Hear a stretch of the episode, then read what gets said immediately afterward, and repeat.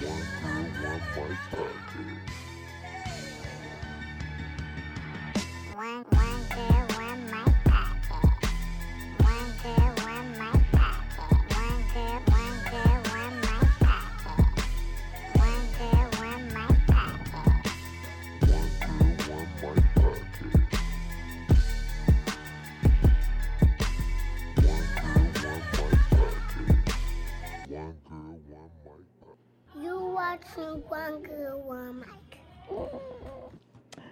Hello, this is One Girl One Mic podcast. I am Valerie Nicole. This is episode number 19.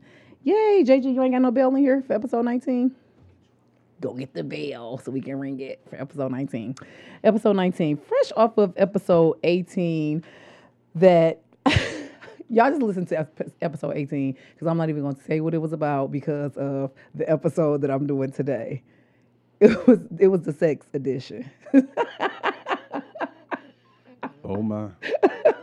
So we're gonna just skip over that recap of the last episode, and we're gonna just get right into this episode because this episode is actually an episode about religion, and we are here with Pastor Eric Wilkerson, not just a pastor, my pastor, Pastor Eric Wilkerson. Where's the bill at? Hey. Hi, how are you? I'm doing well. I'm excited to have you here. I wanted to. Oh wait, here's the bell now. Ring it because we got to ring it for episode 19 and for Pastor being here, right? Uh, Um, first of all, I want to say thank you so much, Pastor, for taking time out of your busy schedule because I know you are so busy with everything and actually um, carving out time to come here and sit down and talk to me. you're welcome, Val. I'm I'm uh, excited to be here and uh, interested in your subject matter today. So we Yeah. yeah see what's up. Okay, so I want to start off by saying when I said that I was going to do an episode on religion, first of all, my comments on Facebook went crazy, and I have not had so many arguments before. I have been, oh my God, arguing with people because I really wanted to talk to people and ask them, like, what would you ask a pastor?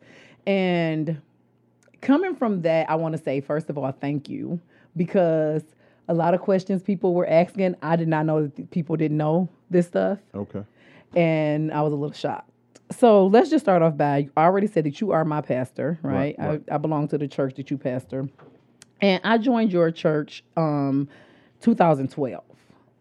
So I've been going there about what? What is that like? Seven me, years. Seven years. Right. So I was like 33 when I joined church. That was the first church I've ever joined. I never had a church home before I joined your church. Oh, Did really? Not, Mhm. I did not grow up in church.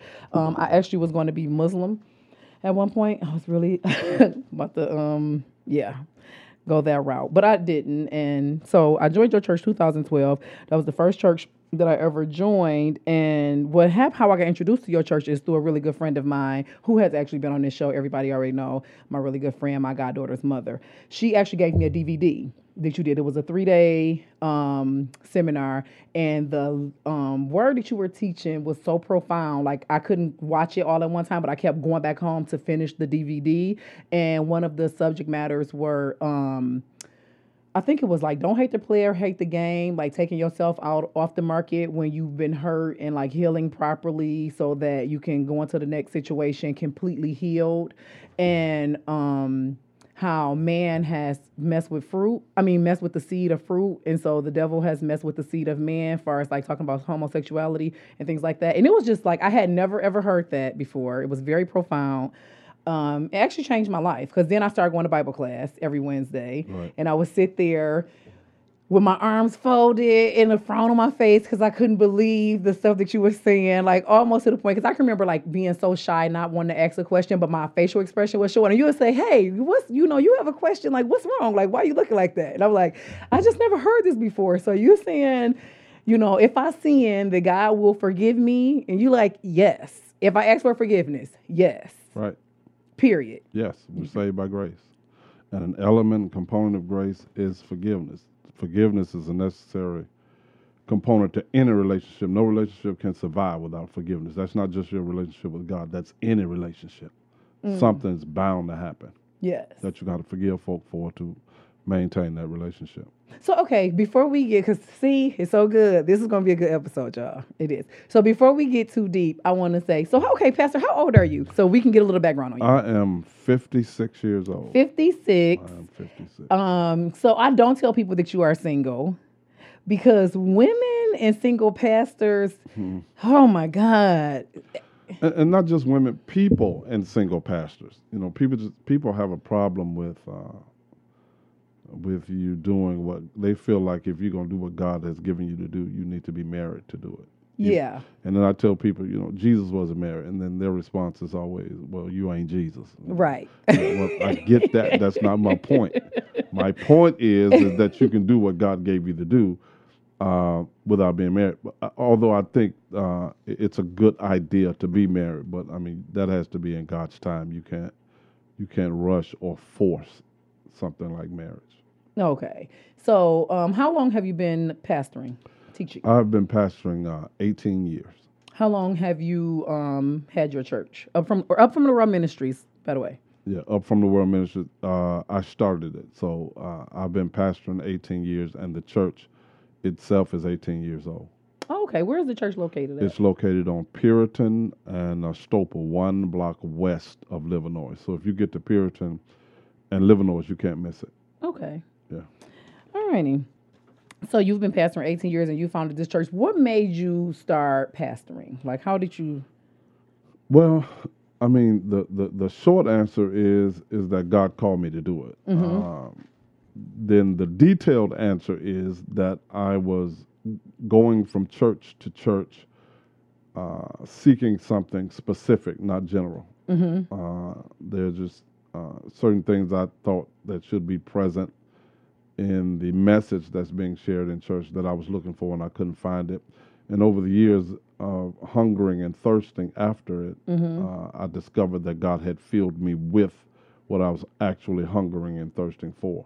Wow. And then He gave me a word in 2001 to start up from the World Ministries, and we started in a community room in a, con- in a, in a apartment complex that I lived in. And we stayed there a year, and then we got a hotel suite uh, for the second year. And then after two years, we bought the building that we're currently in.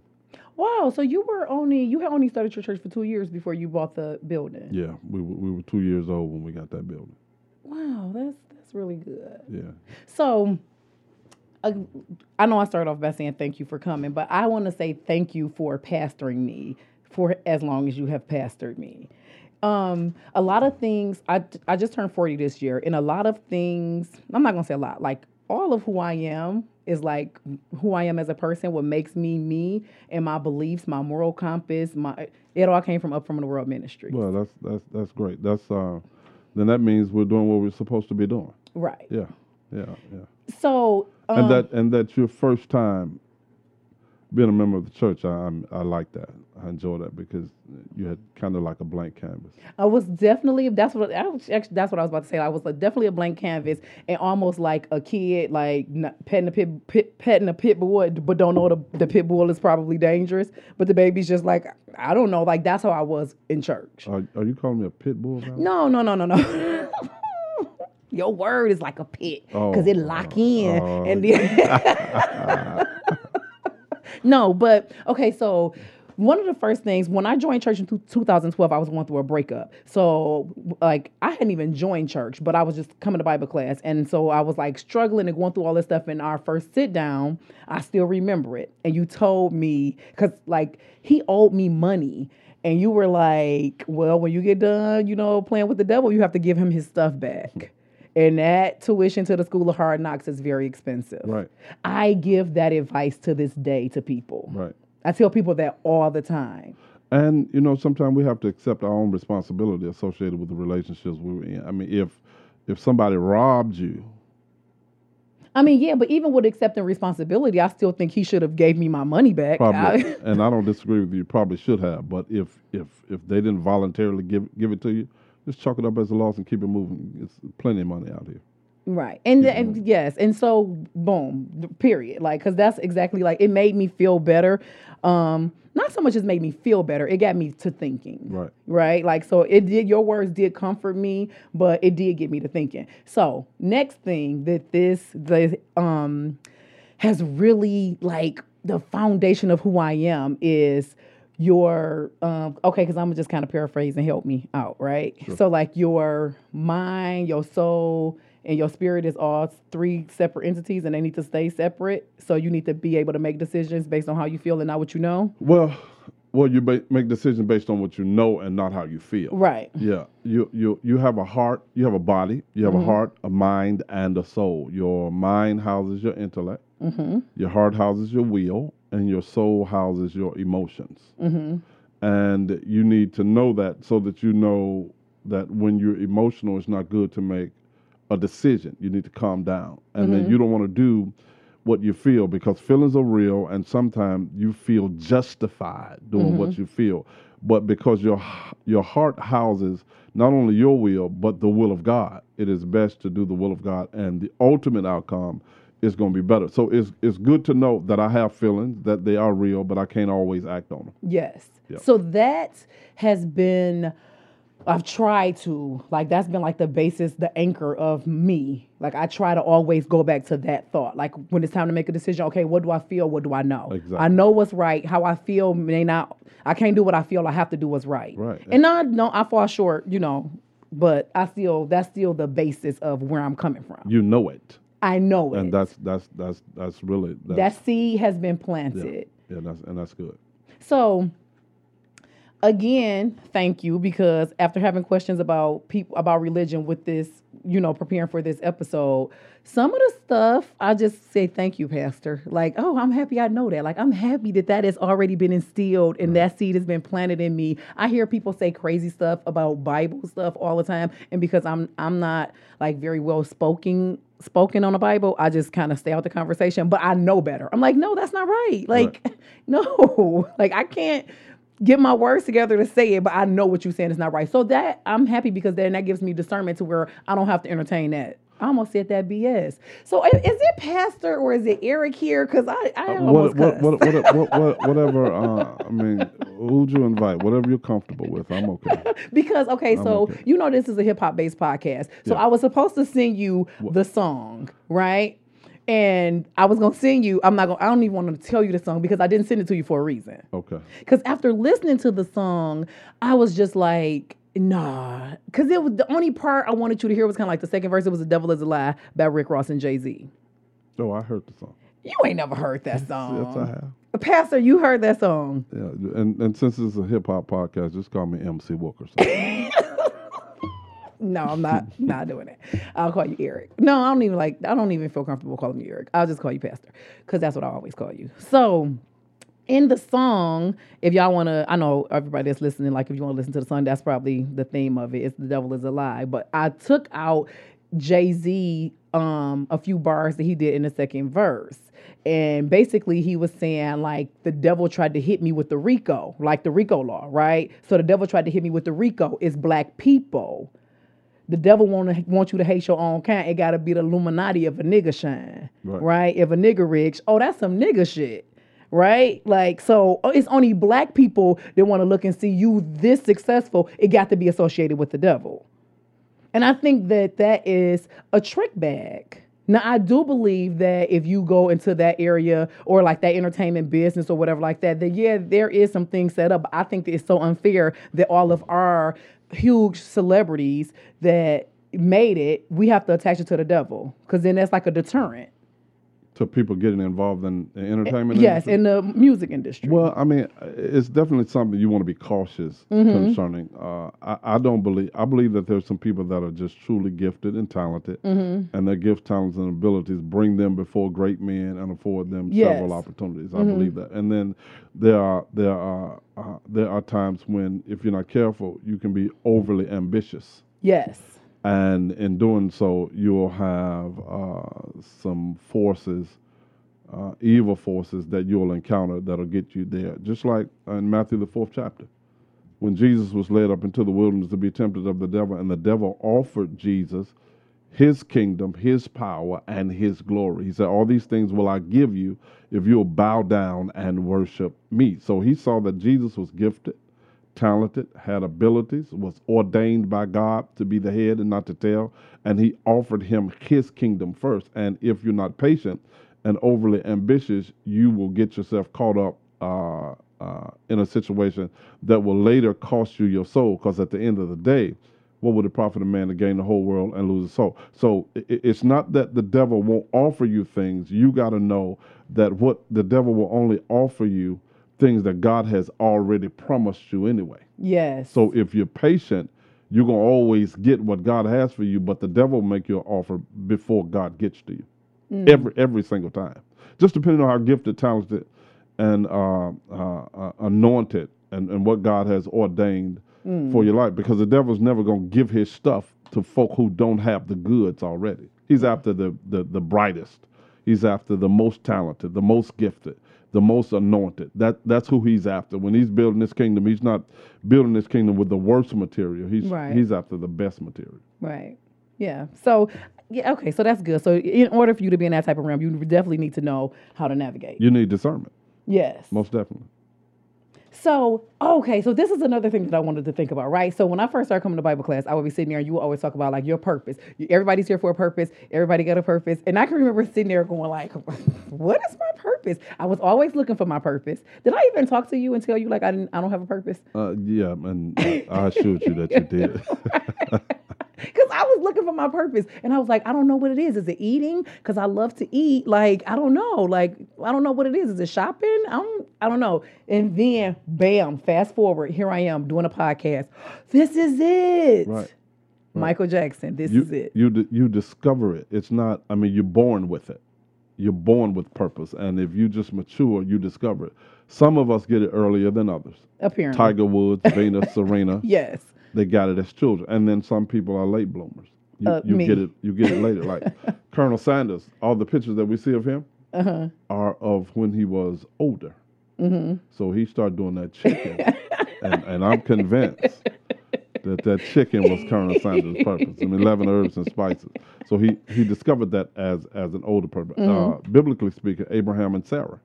Yes. You know what God had purpose for them happened to them as older people. But some of us young, middle aged, and then uh, some of us uh, discover it when we're older. Yeah, and it has um it has actually everything that you taught is like is here. Is like not everything, but like far as like it being easy, like it's like I'm I always make room for it. Like Right. I'll do this, you know, before work, after work. Like it's just so easy for me. Like it's never a drag. Like I always want to come and do this. And you're a natural doing it. Oh, thank you. Yeah, yeah. This you you're in your element right now. You So like a, you like a fish in water right So now. So and it's so crazy because like people that know me when they see when they see I have a podcast, they're like, "Oh, you should have been doing this." Right. And now when I look back, like, look when I look back over my life, no, when I look out the back window, no, but when I do, I'm, I'm like I've always been a walking podcast, Right. Always, Yeah, you in you in your element. yes, always facilitate. Okay, so. Christmas time is here, Mm-hmm. and I go to a church that do not celebrate Christmas. Every time I tell somebody I do not celebrate Christmas, they go, well, "I mean, you a Christian?" No, they go, "You a Jehovah Witness?" I go, "No, I'm not a Jehovah Witness. I'm a Christian." Well, what kind of Christian don't celebrate Christmas? Well, the kind that's uh, enlightened, that understands that Woke. Jesus didn't come from Mary, he came through Mary. And that Jesus is Alpha and Omega, the beginning and the end, the first and the last. And not to mention the fact that the scripture only gives us one thing that is to be done in remembrance of him, and that is communion. The Bible says, This do in remembrance of me. Mm-hmm. Not these things, not those things, not this, that, and the other. The only thing that we have scripture for to be done in remembrance of him is communion. So uh, Christmas, December 25th, is not Jesus' birthday. And biblically speaking, we don't have a legal right to be participating in this stuff. And if you snatch the covering off of it, you'll see it for what it really is. Well, let's take that cover off. Well, it's it's just it's just the marketing of religion. It's it's something that man has done that will allow him to make money off of the fact that Jesus did come. Uh, if if if you really want to get into it, uh, we can attribute all this stuff to the Roman Catholic Church. These things were were things that were celebrated by heathens and pagans and people who had no relationship with God.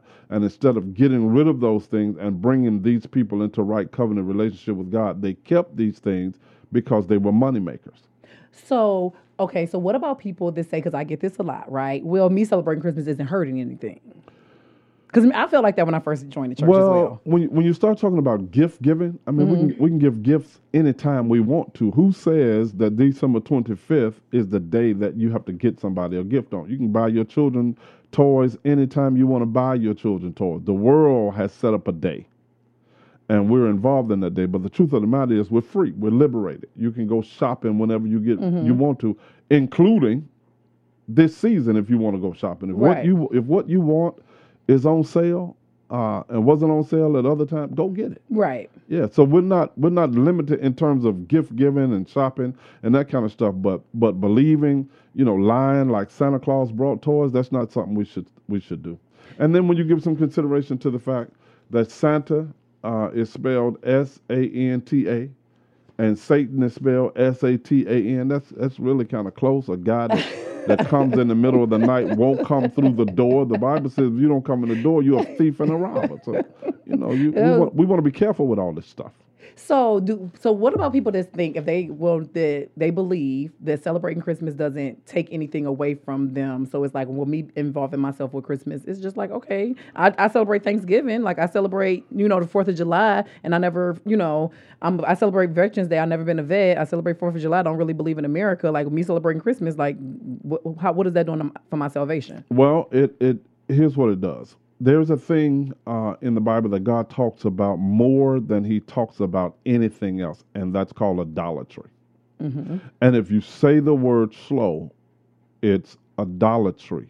If you break it down, it's really fooling with idol trees. Mm-hmm. Idolatry is the fooling with idol tree. It's not a coincidence that in the beginning, when God dealt with Adam and Eve, it was about a tree that they mm. were to leave alone. Mm-hmm. And there's no uh, uh, stretch of the imagination for us to understand that this tree that we call a Christmas tree is really idolatrous worship. And people say, well, I have a tree and I don't wor- worship it. Well, if you read Jeremiah chapter 10, beginning with verse 1 through like verse 4 or 5, God tells us, don't fool with that tree. Don't go to the forest, cut it down, bring it home, deck it with silver and gold. And then once we do do that, a lot of people aren't even aware that that scripture uh, is there because most people don't read the Bible. They only know what their pastor tell them. Yes, and with their grandmother or you know, pe- and that kind of thing. But uh, after bringing that tree home, decking it with silver and gold, you go get a gift, and the gift actually represents a sacrifice because you most people are sacrificing this time of year to purchase gifts. yeah, They're mm-hmm. working full time, they're working part time jobs, they're working overtime. That means you're sacrificing to get that money. And when you purchase that gift with the money, that gift itself represents a sacrifice. Mm-hmm. So then you take that sacrifice and you walk up to that tree and you bow down to that tree and place that gift at the foot of that tree. That's worship. You just offered, took a gift and laid it at the foot of a tree that's shaped like a triangle. Now let's deal with that. The triangle is the devil's universal symbol. That mm-hmm. tree is shaped like a triangle. There's a place in the southern parts of the United States of America that's bordered by three coasts. Puerto Rico is one of the coasts, Fort Lauderdale, Florida is the other one, and the third one is Bermuda. It's called the Bermuda Triangle, where boats and planes have been known to go and disappear. The pharaohs, who were a type of Satan in the Old Testament of the Bible, when they were buried, they were buried in pyramids. A pyramid is shaped like a triangle. There, uh, uh, when we uh, years ago, they had this show with these little uh, figures on them called Teletubbies. Uh, the Teletubby, uh, whose name was Tinky Winky, who represented the gay community, had a symbol on top of his head, and that symbol was a triangle. He had a red patent leather purse. Mm, I remember. The triangle is the devil's universal symbol. When you are trying to summon evil spirits, you get a Ouija board. In the middle of that Ouija board is a triangle. So we walk up to this tree that's shaped like a triangle, and then we take this sacrifice and bow to it and lay this gift at the foot of this tree. That's worship. okay. And the first commandments were Thou shalt have no other gods before me, and you don't make images and bow down to those images. So we're actually violating our covenant relationship with God when we're participating in these things. So is the that is okay? So is that the reason why the re, um the holidays that we don't participate in is Christmas, East, and Easter? Well, And why New Year's? I know why, but Well, the, the the reason Easter, first of all, we're dealing with Easter. Jesus did not die on a Friday. You can't die Friday and be in the ground three days and three nights and rise early Sunday morning. It's a mathematical impossibility. You cannot get three days and three nights from Friday evening to early uh, Sunday morning. That, Right. That's number one. Number two, if you look at all the symbols of Easter, the rabbit, the mm-hmm. eggs, all of those are fertility symbols yes, right? Mm-hmm. So it's really the worshiping of a fertility god. Mm-hmm. That's what the rabbit represents. It's one of the most prolific procreators known to mankind. Hugh Hefner built an empire in uh, the southern part of California, and the emblem for it is a rabbit, a Playboy bunny. Why? Because it's where people go and engage in, in crazy stuff. fertile Yeah. activity because Yes. they, they, they took that rabbit because they know what it means. We don't know what it means. Right. But they know what it means. They know what the egg is representative of and what the rabbit is representative of and why chocolate is involved in that. Jesus did die. He Mm-hmm. was buried. God did raise him from the dead. But the resurrection is not a day, it is a power. Every day that uh, uh, I live free from drugs, I used to be on drugs. Every day that I live free from drugs, I'm experiencing the power of the resurrection. It's not a day, it's a power. Jesus says, I am the resurrection. It's not a day. My Lazarus' sister said, uh, uh, I know my brother Lazarus is going to rise again at the last day. day. Jesus said, No, I am. I'm it. It's not a day. It's me. So again, every day we live free from the stuff we used to be bound by. We're experiencing the power of the resurrection. Every day we can buy gifts. Every day we can show our love. So that's Christmas for us every day. And the new year is not until the spring. Right. Okay. Mm-hmm. And when the spring comes, you you see new grass begins to, to come up out of the ground, flowers begin to bloom, the trees begin to bud, the birds begin to sing, and there's a freshness in the air. And if you go in your Bible and and research it, you will find that the new year actually begins uh, between mid March to mid April. And if you look at what nature is showing you, nature at that time is showing you new stuff. It's the beginning of a new season, which actually begins the new year. The Bible calls it the month for it is the month Abib, A B I B or A V I B, depending on uh, when you when you look it up what what what uh, research information you have access to, and you'll find that Abib is from mid March to mid April. When God brought Israel out of Egypt, He says, "This shall be the beginning of months." To you, not to the world, not to Egypt, but to you. I'm going to put you on my time schedule. And if you go back and search the Word of God, every time God did something new, it was in the spring. Water was present, right? It was yeah. You always need water present at every new beginning. But every new thing God did was in the spring. Noah entered the ark in the spring. He got out of the ark in the spring. Everything new God did in the spring. Israel came out of Egypt in the spring. They left the wilderness in the spring. Every time God did a new thing, it was in the spring because that's that's the new fresh season.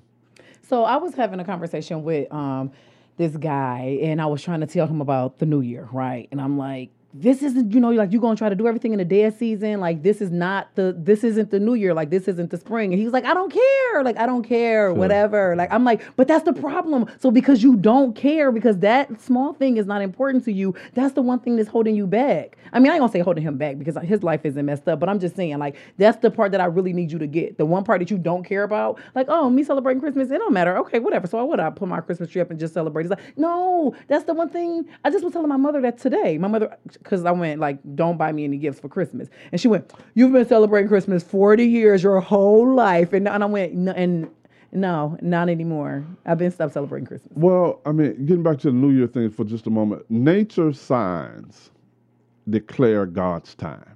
When the sun rises, it's morning. When it's at its highest point, it's noon. When it goes down, it's evening. When the moon comes out, it's night. There are things that God put in nature to help us understand what time it is. When you start talking about times and years and seasons, nature tells us when the new year is. And mm-hmm. not only does nature tell us, the Bible bears it out. So the Word of God is consistent with what goes on in nature. This time from December 31st to January 1st, it's not the new year. That's the, you don't see anything new during that season. Everything is dead. Yes, it is the dead season. Yes. It's in the middle of the winter. Absolutely. Yeah. So, so for everybody that didn't know, I don't celebrate. Or ask me why I don't celebrate Christmas. That's why my pastor just told y'all. And and your mother, uh, she could get you gifts whenever she liked, including now. I mean, I, if she wants to give you a gift, I mean, it's it's never wrong to, to give or receive gifts.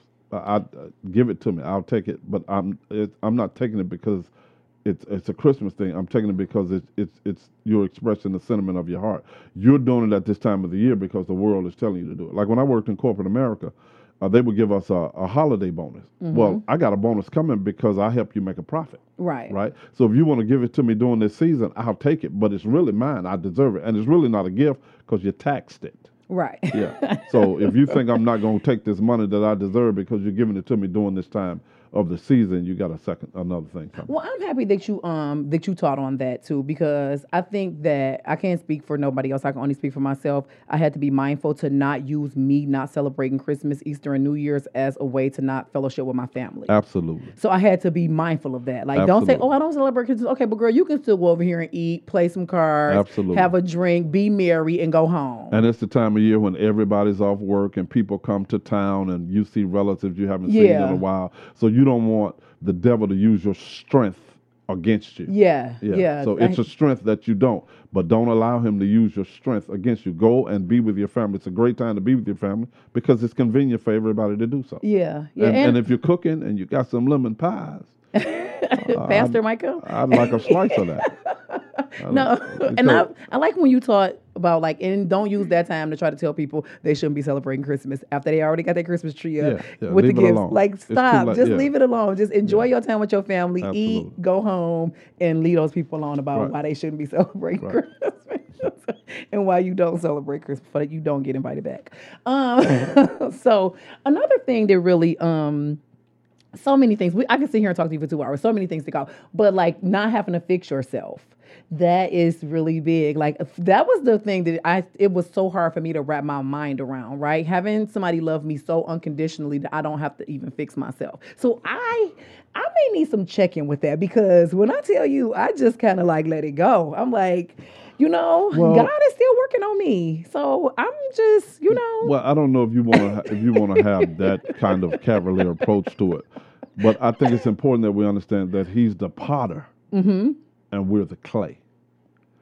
That objects that are made from clay didn't make themselves; they were made by somebody, and and God is the author and the finisher of our faith. He's going to finish what He started in us if we ever learn how to get out of the way and learn our role and our part. You don't have to fix yourself. God is going to fix you. You you you know people uh, in churches we tend to put the burden of holiness on the shoulders of the people. God makes things holy. Holiness is not a lifestyle; it is a state of being. Say that one more time. Holiness is not a lifestyle. When we get through saying, well, you got to live holy, you got to live holy. Now, here's what the Bible says the Bible says, the just shall live by faith. That's how we live. Holiness, holy and holiness is a destination. God makes things holy. If you look in the Word of God, the Bible says that the Sabbath is holy, not because it has a lifestyle, it's the purpose for which the day was set aside to serve. Six days you labor, this day was set aside for you to rest on. The scripture said the tithe is holy unto the Lord. It's not that the tithe has a lifestyle, it's the purpose for which your tithe was set aside. This money is different than the rest of your money. The scripture says that God met ho- uh, Moses on a holy mountain. That was the mountain that God used to meet prophets in. It was set aside and different from all other mountains. The, the church is called the Holy Temple. The church doesn't have a lifestyle. It's the purpose for which it's set aside to serve. We go there, we preach, pray, prophesy, and praise. The sanctuary is not supposed to have a multi-purpose use. You don't break it down and Yeah. eat in it and all that kind of stuff. You need a fellowship hall for that. Right. So okay, and I want to just be very clear. I'm I'm not that like Oh, I know you're not. but, because uh, my we just- thinking has a word. I did. You sent the word, and it changed my thinking. Right. right. So I have better understanding. So I make better decisions. But I don't. Um. Yeah. Like I because for me, I hate fake perfect. So I, I want to be okay with where I am. So I don't want to try to act like I'm on this level spiritually, and I know I'm not there. You know what you call that? You call it hypocrisy. Right. The Greek word for hypocrite is actor. I mean, be okay with where you are. If you look at where you are, God has already brought you to where the old saints say, a mighty long way. A mighty long Yeah, way. he's already done some things, and he's going to finish what it is that he started if we learn how to relax. Romans chapter 5, verse 1 says, Therefore, being justified by faith, we have peace with God. The word justified means to be made right. I'm at peace with God because I have faith in God's ability to finish what He started in my life. And what people will come to do is to rob you of your peace and make you try to fix you. And every time you try to fix you, you're going to fall short. And then condemnation creeps in because you're not able to fix yourself like God is able to do it. And a lot of times, all these folk that's, that's, that's saying they live in uh, this certain kind of life, they ain't living that life no way. Right. Yeah, that's what I know, and that's why I'm just like, okay, whatever. I would just rather be okay where I am, and we'll just deal. Let You, God. you're gonna, you're gonna be. He's gonna finish what he started. Yes. Okay, so those are just some of my like favorite. I have a list, like list and list. Well, let, let me throw this in, Val. Okay. j- Since we're talking about this, people will say that uh, uh, God gave you free will and won't go won't go against your will. He did give us free will, but He reserves the right unto Himself to usurp authority over our will anytime we get ready. Your will ain't stronger than God's will. That's what makes Him God. Mm, okay. He can usurp authority over your will anytime you get ready. Jonah decided he wasn't going to Nineveh and preach, but it was the will of God that Jonah go and that Jonah preach. And at the end of the day, Jonah went and Jonah preached. Paul had no desire to be a Christian, but God usurped his will over Paul's will. So God will go against your will. We live in a, a free society. There are times when you can join the military and go and fight, and then there are times when you're drafted mm-hmm. into the military. And it's the same way we're being called to the kingdom of God. There- There's nothing in us that would want God. The reason we got saved is because it was the will of God that we get saved. We didn't decide to get saved, He decided to save us. Wow, that was good Yeah, that's so, you know, folk, you know, these theologians that might be listening. because they are. They're gonna. they, are gonna they be got, listening. You know, God ain't gonna go against your will, man. Please, if if we save, He went against our will. I didn't want. I wasn't interested Well, in being saved. so that is um I guess again, me coming joining church as a blank canvas, as a blank canvas. When you said like, you know, it's, it's two of us. It's at least two people inside of you, Absolutely, at least a minimum. a minimum. In your best state of mental health, you are at least two people. Can I prove it biblically? Of course I can. There's Abraham and Abram. There's Sarah, Sarai. There's Saul, Paul. There's Simon, Peter. There's Jacob, Israel. You are. Eh, there's the natural you and the spiritual you. yeah.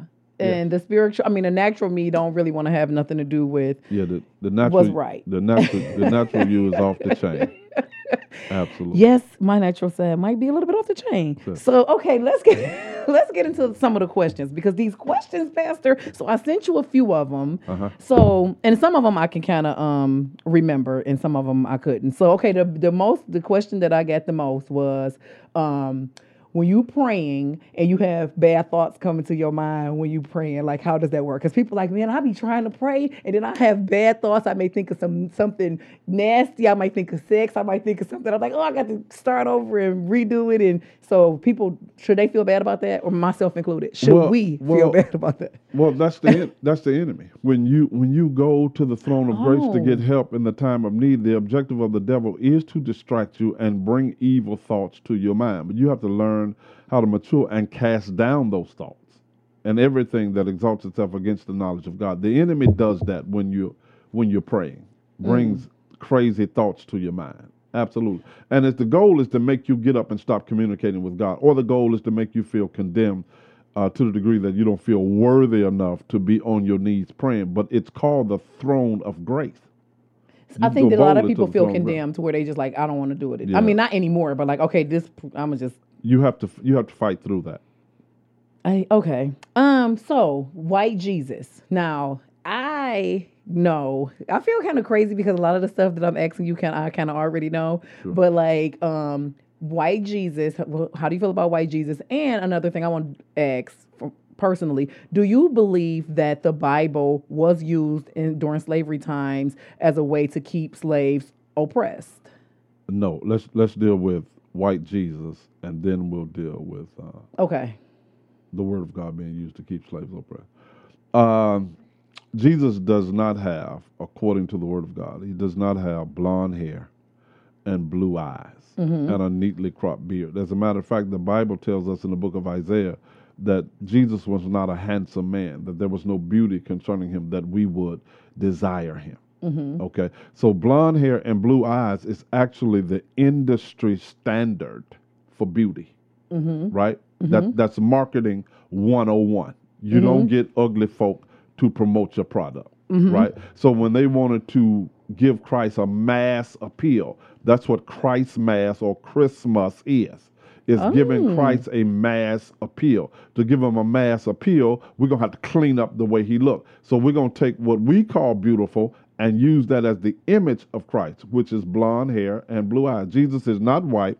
He does not have blonde hair and he does not have blue eyes. Not the one we serve. That's the Jesus from Rome. See, the one we serve is from Nazareth. Mm-hmm. He has a complexion like burnt polished brass, hair like lamb's wool, eyes like flames of fire. There's a distinct difference between the Bible Jesus, or as I heard one brother say, the right Jesus and the white Jesus. They they they two, they two different they're two different people. Mm-hmm. Actually, what these people are dealing with during this season is actually another Jesus.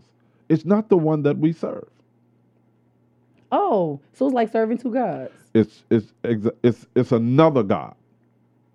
It's another. Paul said, if they come unto you preaching another Jesus, let him be accursed. Well, why does he say that? Because there is another one. Well, where did he come from? He came out of Rome.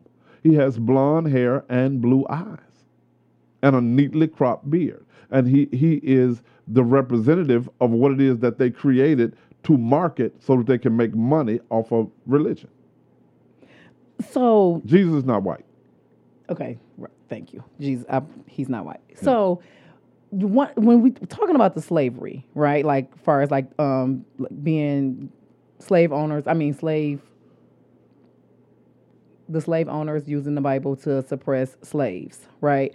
Do you think uh, that's? I want to tie that into like a lot of black people doing a lot of research because like all this the internet. So like that may be the reason why they don't want to have anything to do with religion because they're like, well, this wasn't our religion. This religion was gave to us by you know these slave owners and forced it on us. And Well, like, how was this our religion when this? Here, here, here's the. I'm sorry for cutting you off. no, you're but- good. But here's the here's the problem with the whole thing. We're dealing with people who don't know who Jesus is.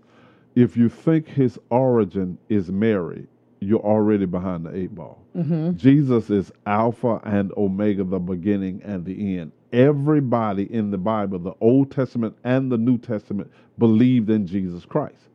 Mary is not Jesus' origin. If you look up Genesis chapter 7, chapter 12, rather, verse 7, it says that the Lord appeared unto Abraham. Well, Ephesians chapter 4, verse 5 tells us there ain't but one Lord, Right. one faith, and one baptism. Jesus kept trying to get the religious community to understand that before Abraham was, I am. They say you're not even 50 years old. And they took up stones to stone him. He's trying to get them to understand I didn't come from Mary, I came through Mary. I needed an earth suit to walk in this earth realm, and all bodies come out of the wombs of women. So what he really did was went in Mary's womb uh, as the word and put on an earth suit. He went in and changed clothing, put a earth a, a terrestrial body on, and came out of a womb and grew up here and did the will of God and went back to where it was that he came from. So, in terms of, of slave owners using the word of God to bind people, you can use the word of God today to bind people, but today it's not physical, it's binding people's mind. So people will use the word to keep you in slavery, but the word was actually designed to liberate you. Right. It was designed to free you, but when it's handled wrong and used craftily, you can use it uh, uh, to make people feel like they're slave. But but we didn't get uh, Christianity has been here, even though it wasn't defined as Christianity. It's been here all the way back to the book of Genesis. That's Jesus walking in the garden in the cool of the day. That's not the Well, Spirit of God. Well, you know when you say that. All you got to do is go, go back and take your time and read it. so you know you say that. That's what made my auntie told me like, oh, you she needs to leave that church. Uh, like, 'cause No, she- no. The Bible says that Adam is hiding from God. You cannot hide from the Spirit of God. Not only that, the Word of God declares that the voice of the Lord God came walking in the garden in the cool of the day. This is Genesis chapter number three.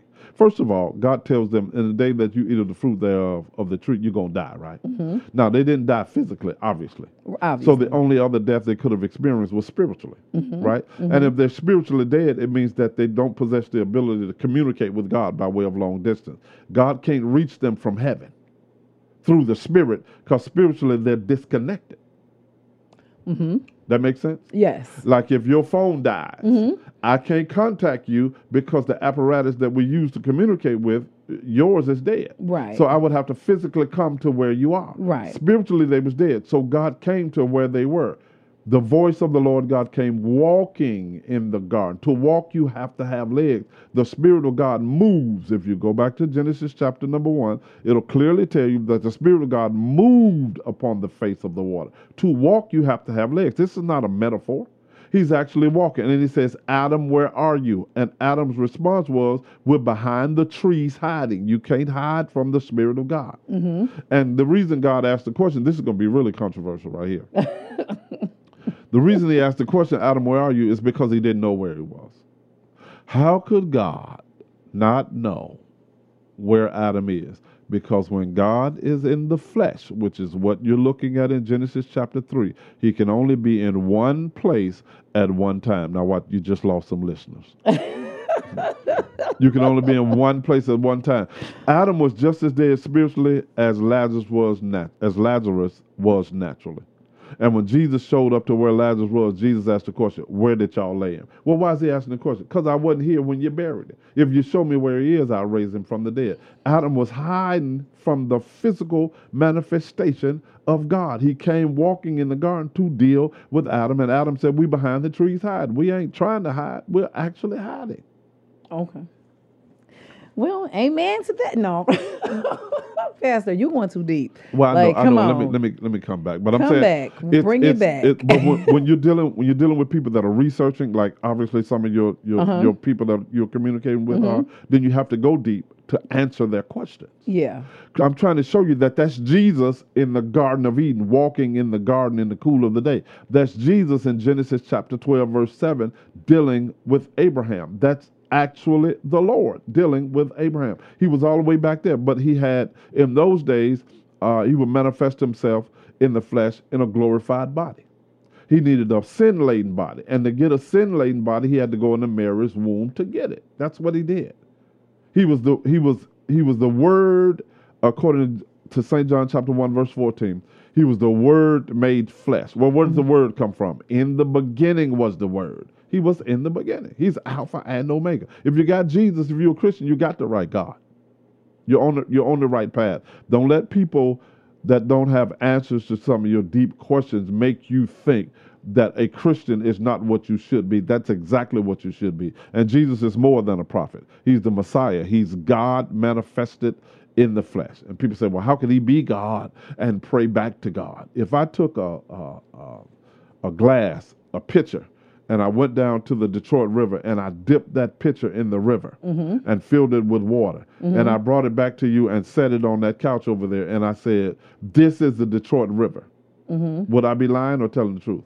You would be telling the truth. I'd be telling the truth. But in that picture, all that the Detroit River is couldn't fit in that picture.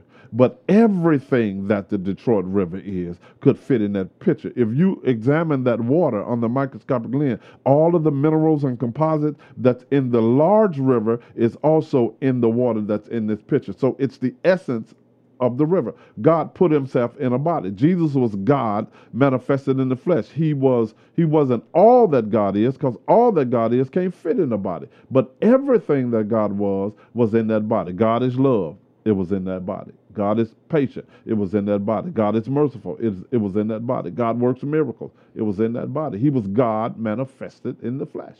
Hmm.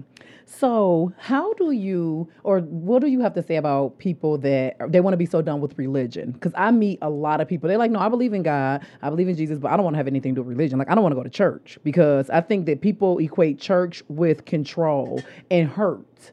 Like a lot of people have been church hurt, and people just have church. Church really got a bad name right now. Yeah, in the minds of some people. Uh, we've been hurt in a lot of places. You probably got hurt on your job, but you got back up and went when you got better. You know what? You are so true because this is Yeah. wait. Let me just say this. Golly, that is so true because just yesterday we went. I went out. Right. LB is here engineering. What? And so another one of our friends. He said I asked him was he going to the bar. And he was like somebody got shot there last week, and I was like, but are you going? like, uh, will you be attending yeah. tonight? Yeah, pe- people get hurt in an Niggas environment. get shot every day, B. Like, They- are you going? they get hurt in environments, and it don't stop us from going back to the environment because there's something in that environment that we want. yes. right? Yes. So just because you got hurt in church, don't mean that you shouldn't go to church. And if that church is known for hurting folk, find you another church. But you don't stop going to church. Now, I, I, I read one of your questions about uh, God telling uh, Solomon that he doesn't dwell in tabernacles made with hand, even though Solomon. Why would you skip to that question, Pastor? Well, you come were on with- taking over. on. But- I ain't taking ahead. over.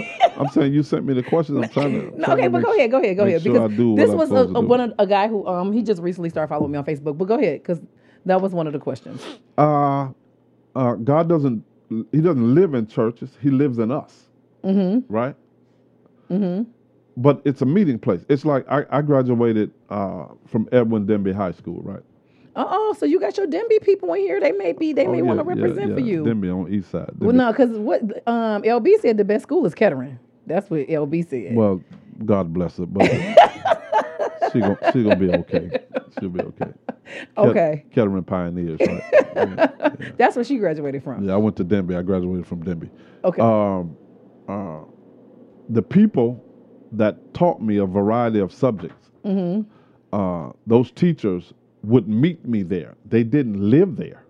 Right. They met me there. It was a meeting place for the teacher and the pupil, for the teacher to do the teaching and the pupil to do the learning. We met in, envi- in, in that particular environment. So that school was built for the purpose of the teacher meeting the student for learning purposes and for teaching purposes. That's what that's the same purpose that the church serves. Was he talking about Acts? What was it? Acts seven and Acts chapter number seven. Yeah. I read it earlier. Okay.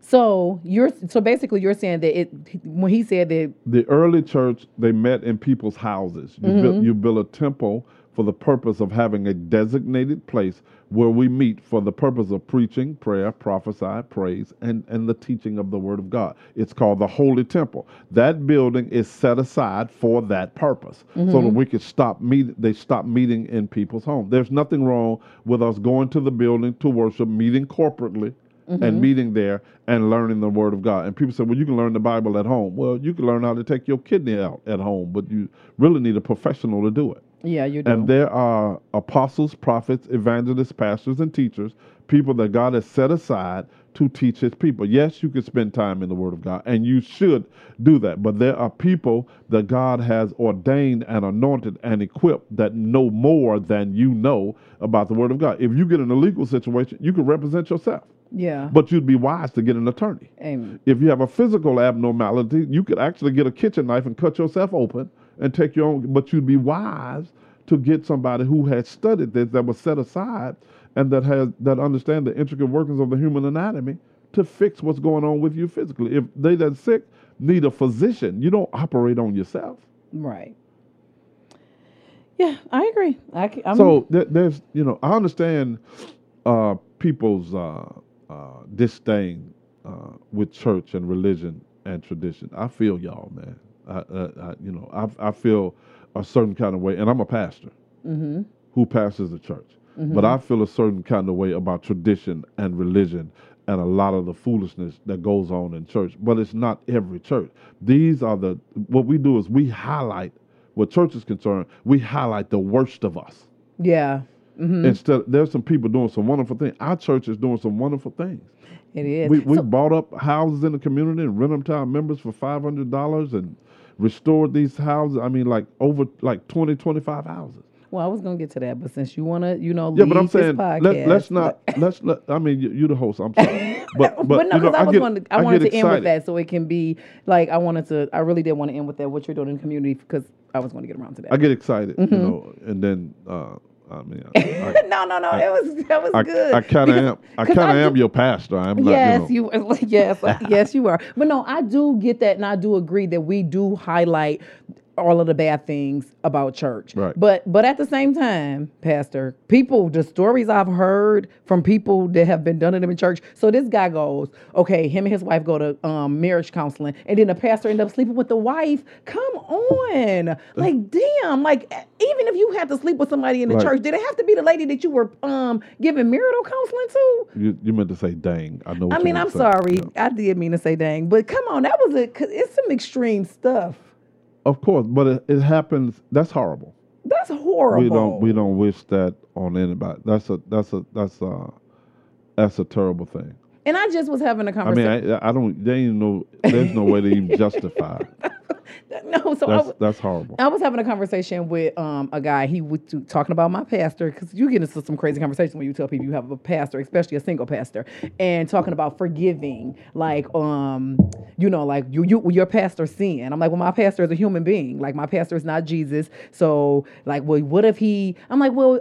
I believe that I should be able to forgive him because of the things he have done to my life. So I'm, I gave the, you know, like, well, if he's done all of these great things for my life, other people's life, and then if he falls short, should he not be restored or forgiven the same way we want him to forgive us? Right. Like if he's a man, we all trying to make it to heaven together, not us. And then he, you know what I'm saying? He not Jesus. So why can't I forgive him the same way I want to be forgiven? Absolutely. Like if I can come to you and tell you all my crap and oh my God, Pastor, I done did this, I done backslid, I done did this, I done, and then you fall short, then I'm like, oh my God, it's of the world. Even though I do understand that some things that pastors do, I am, because you are held at a higher regard. Well, we're held as it's the same standard of righteousness for the pew and the pulpit, though. It's the, it's the same standard of righteousness. No, I mean, Of mean, course it is. but no, no. I mean, yes, I guess if this, if it's We we hold people to a higher regard in terms of the position that they have, but the reality is is we're going to be judged out of the same book. Thou shalt not lie means to me the same thing it means to you. so. No, I always thought that pastors got judged way hard, more harsh. Well, in, uh, in some instances it does. Somebody somebody presented a scenario to me I thought was very interesting. I thought it was actually profound, and they said that people uh, won't be held accountable for being deceived, but the men of God will be held accountable for deceiving them. I Wow. I, I agree with that. Yeah. So in that sense, it's a higher standard. But when we start talking about righteousness, the standard is the same. You know, it, it's amazing to me how that people can conceive children out of wedlock and want to be restored to, to ministry and want to bring the baby and have the baby uh, dedicated. And we do all of that because the baby didn't do anything wrong. And if it got here, God brought it here. So there's still purpose attached to the child's life, no matter what the circumstances are concerning the child's conception. So we don't we don't we don't uh, violate the baby Right. and ostracize the baby because it came into the world under those circumstances. Mm-hmm. But let a pastor get a child out of wedlock. Okay, so let's just say, boom. Let, uh, wait, okay, let's just say the pastor got a baby out of wedlock. Okay, that's one thing. But what about the, the pastor that got his niece pregnant? Come on, pastors take it to another well, level. Well, well, watch this. Watch this. If a, that's too if, if- much.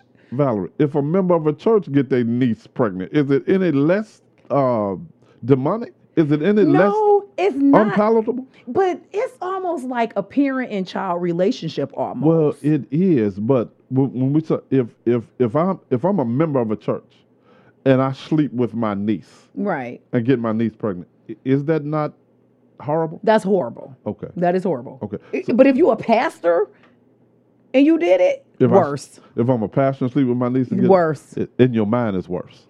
Yes, yes. In the, In your- in your- the way I perceive things, my your- perception is your, worse. In your mind is worse, but in reality, it's not. Pastor like, don't say that because it makes it sound, don't say that. Well, I mean, I'm, I'm, I'm not gonna get my niece pregnant. First No, of I all. know, of course not. But, But, I'm saying, in reality, it's it's a man having an inappropriate relationship with a relative on both ends. and you know that really happened. It was his wife's niece, but he did get his. Oh, I, I remember that. yeah, like, come on, come, like, I remember that. it's like, ugh, it, that's I extreme. remember. I remember. I know what you're talking about. We won't call it a name. no, no, no, no, no. I, we I, re- I remember that was a, that was a, that was a terrible thing. Yeah, and so, but it, even with how I believe, like I have a my, you know, I just said, like, no, I believe that my pastor should be, you know, forgiven, and I don't think that I still will want, I can still still want to receive a word from you. I can separate, you know, your Eric from Pastor Wilkerson all the time. But even some things for me is a bit extreme. Well, let's let's let's go biblical with it. Uh, in the book of James, the Bible says, "If a brother is overtaken in a fault, ye that are spiritual, restore him, considering." In fact, it says, "Restore him in the spirit of meekness, considering yourself, lest you also be tempted." Just because a soldier fall on the field, don't mean he ain't still got some fight in him. If you can get him up and restore him, you can put him back on the battlefield, and he can still do some damage. The Christians are the only people that I know of that bury their wounded.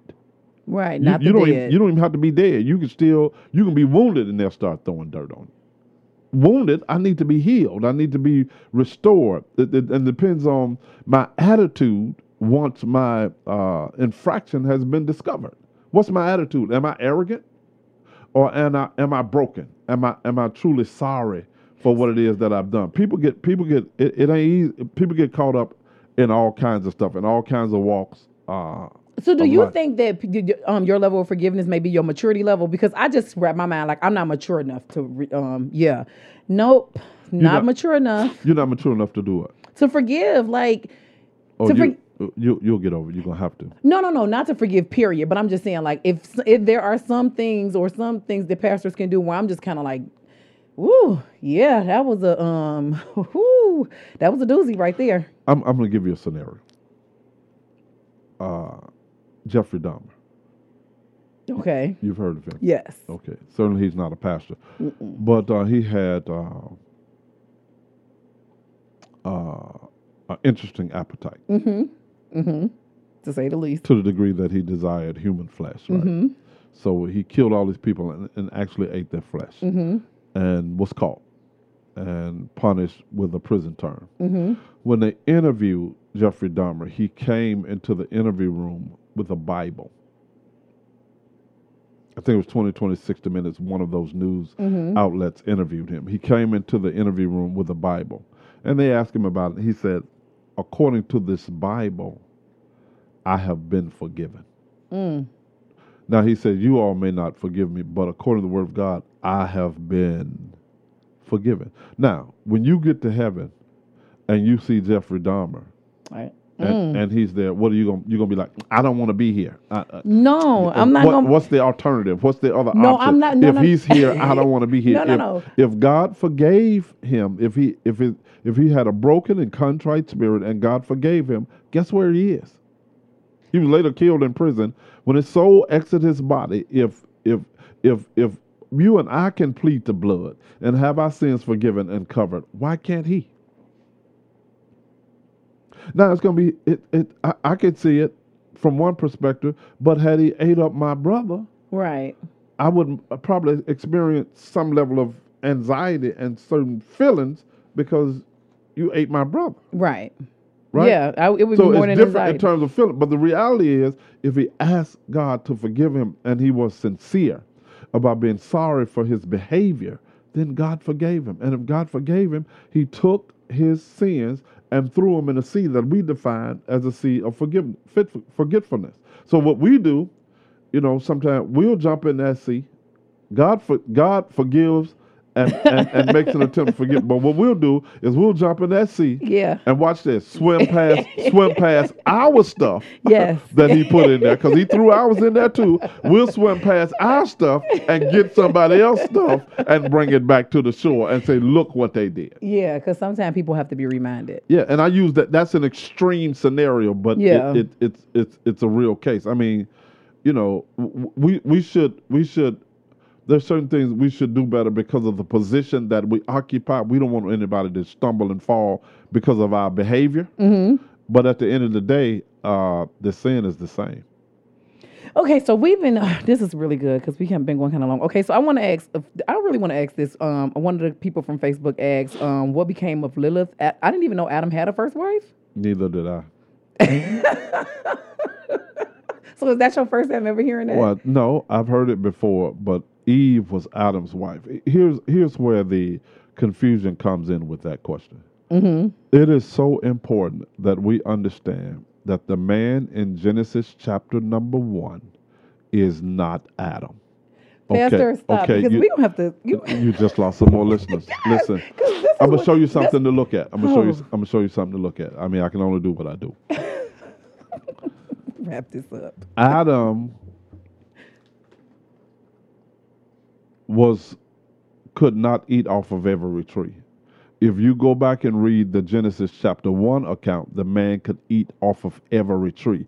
Adam was made before the animals, animals were made, and they were brought to Adam to see what he would call them. If you go back to Genesis chapter number 1, you'll find that the animals were made before the man right? Adam mm-hmm. was the man in Genesis chapter number one had dominion over the whole earth. Adam only had dominion in the garden, and had he been faithful over a few things, God would have made him ruler over much. The man in Genesis chapter uh, number one was made in the image and likeness of God. Adam was only made in the likeness of God. He bare an earthly image Okay. if you if you if you just go back and read and quit trying to make them be the same person, you'll see the difference between the two. Okay. Um. So we kind of went way over, so I have to wrap it up. But this is good. I have so many more questions that I want to ask. I know I'm not going to be able to get to all of them. I would say do a part two, but I know you're really busy. So We can do a part two if, if you, like, yes, whenever you please. If God put it on your heart, Pastor, It's on that there you now. may come back and do a part two. But we'll do whatever you like. Okay, so I really wanted to end on this note, and I want to tell people that because I'm so proud of the church that I go to, my church home, and everything that you're doing in the community. Because you know, people want to know, well, how do pastor make money?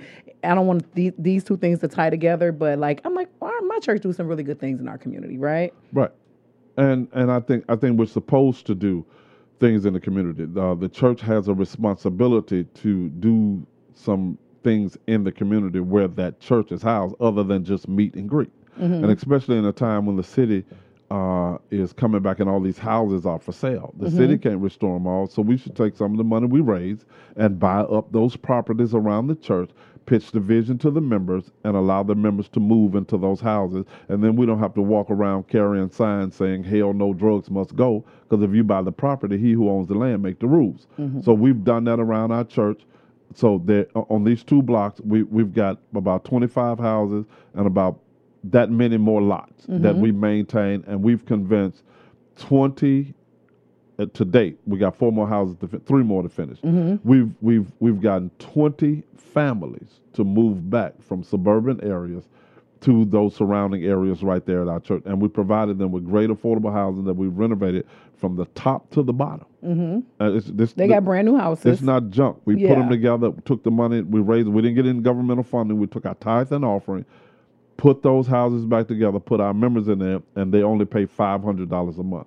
And we charge them five hundred because you still got to maintain the house and, and pay the property taxes and all that kind of stuff. So we're keeping it Mm-hmm. That's at a, really at a min- yeah, rent. we're keeping it at a minimum. We have people that were paying thousand dollars, eleven hundred dollars, and now pay five. So that's Yeah. additional six hundred dollars a month for you and your family. Yeah. So that's the church actually giving back to its membership yes. right? Mm-hmm. Which is what you're supposed to do. Take some of that money that you raise and edify and build up uh, your community with it. That's our responsibility. That's, we have an obligation to do that. Yes. We're supposed to be doing that. Yeah. Yeah. So it's so many other great things. Not having weak men in church, like I had so many good things that I take. Yeah. Well, we got Yeah. some. We got some strong brothers. Yeah, church. but no, you are, and I'm happy that you actually teach that. Like, you can't be like a whole gangster and then get saved, and now you scared to go to the well, store in yeah. your church neighborhood. Yeah, well, like, you know, you got to be able to get busy in them dress shoes, Pastor. You know, you might get to slipping and slide, but you know. Girl, you. okay. On that note, I'm gonna end. And thank you so much again, Pastor. I love My you so pleasure. My much for pleasure. pouring into me. And look, look, my purpose has manifested, yeah, Pastor. you're right? Doing, you're doing a. f- I'm so proud of you. You're Thank doing a you so fantastic much. job. You're doing a great job. Thank you. So we're gonna have to come back with a part two. If you didn't hear your questions answered, we're gonna do a part two. Hit me up um, on my Facebook in the comments, my Instagram at One Girl One Mic Podcast. Y'all know where to find me at. I'm out.